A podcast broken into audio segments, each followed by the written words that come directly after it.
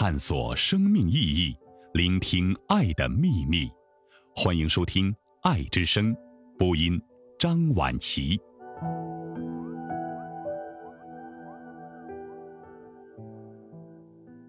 人生幸福的根源是什么？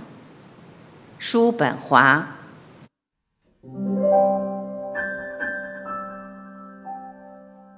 一般人把身外之物当作人生的幸福来源，希望从财产、社会地位、妻室儿女、朋友或是社会那里得到幸福。所以，当他失去这些东西，或是发现这些令他失望的时候，他的幸福基础就崩塌了。倘若他是一个富有的人，就可能是今天在乡下别墅消磨时光，明天再买马或宴请朋友或旅行。总之，他过着奢侈的生活，是因为他只能从追求外在乐趣中获取满足，就像失去健康的病人，期望在各种汤药中重获力量，却不试着去发展他自身的生命力，而恰恰这才是他幸福的真正来源。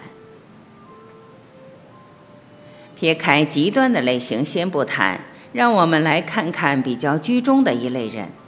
他们也许没有傲人的思想力，但又比泛泛之辈要多一些精神的追求。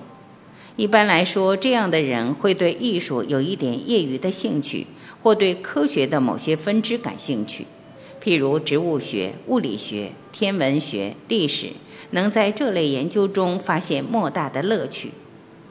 当幸福的外在来源枯竭或不能满足他的时候，他会通过这些研究来自娱自乐。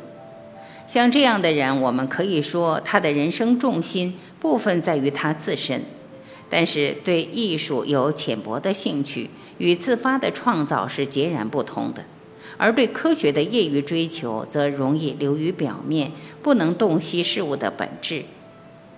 人不能把自己全然的等同于诸如此类的追求，也不能让自己的整个人生完完全全被他们渗透填满。以至于对其他一切事物都失去了兴趣。唯有我们称之为天才的那些人，拥有最高的智力水平与思想禀赋，方可达到这种强度，将其一生的时间和精力都耗在某个主题上，将对人生做的思索以诗歌或哲学的方式呈现，力求表达对这个世界的独特理解。因此，对于天才来说，不被外界打扰的忙于自己的思想和作品，这样的需求十分迫切。他们乐于独处，闲暇是求之不得的恩赐，其他一切都是多余的，甚至是负担。唯有这类人的人生重心才可以算是完全在自己身上。这些罕见的人，不论他们的性格有多优秀，都不会像其他人那样。对朋友、家庭和一般的社会团体展现出过多的热情和强烈的兴趣，即便失去外在的一切，他拥有的自身内在也会让他得到安慰。疏离和孤独是他们的特质，尤其是当其他人从未真正切实地满足过他们时，这种特质会产生更大的影响力。总的来说，这类人天赋异禀，他们也逐渐习惯了被当作异类游走在人群中，并在思考普通人性时会使用第三人称的“他们”，而不是第一人称的“我们”。由此看来，被赋予了精神财富的人就是最幸福的人。的确，主观意识对我们的影响远比客观事物的影响要大。不论客观是什么，都只能间接影响我们，而且还必须得通过主观意识才能发挥作用。卢奇安形象地表达了这一真理：即灵魂的财富是唯一真正的财富，其他的财富都伴随着更大的烦恼。内心富有的人对外界别无所求，他只要求保有不被打扰的闲暇。用来培养精神并完善智慧，从而享受自己的内在财富，在生命中的每时每刻都可以做自己。倘若他注定要在整个人类历史中留下烙印，那么对他来说，幸福或者不幸福只有一个衡量标准，那就是他是否能够完美的挖掘、发挥他的才能，并完成自己的杰作，其他一切皆微不足道。各个时代最伟大的人物都将不被打扰的闲暇视作最宝贵的东西。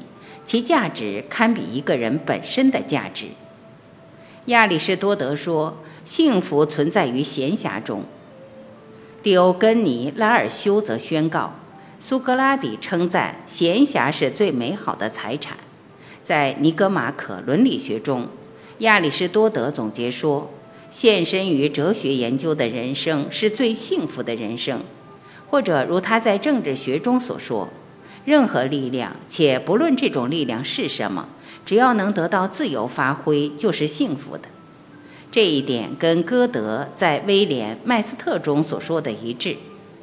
天赋异禀的人注定要使用他的天赋，并从中获得至高的快乐。但是，寻常老百姓很难拥有不被打扰的闲暇，因为这并不属于人的本性。普通人常见的命运，就是将生命耗在为自己和家人的生活奔波上。为了求生而挣扎度日的人，很难有什么高尚的精神乐趣。基本上，人们很快就会厌倦不被打扰的闲暇。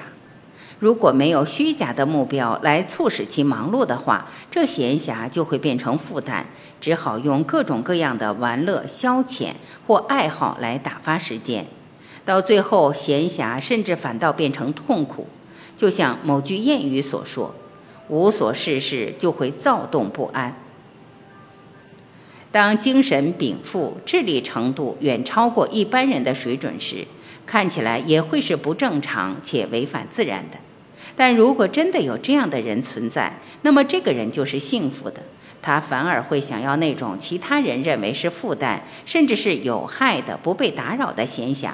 否则，他就会像被束缚的双翼飞马珀加索斯一样快乐不起来。如果外在的不被打扰的闲暇和内在的伟大的智力禀赋这两个特殊的条件恰好凑在一起，刚好发生在同一个人身上，那可真是最大的幸运。被命运如此眷顾的这个人，可以过一种更加高级的生活，免遭人类两大痛苦根源。物质匮乏和精神无聊。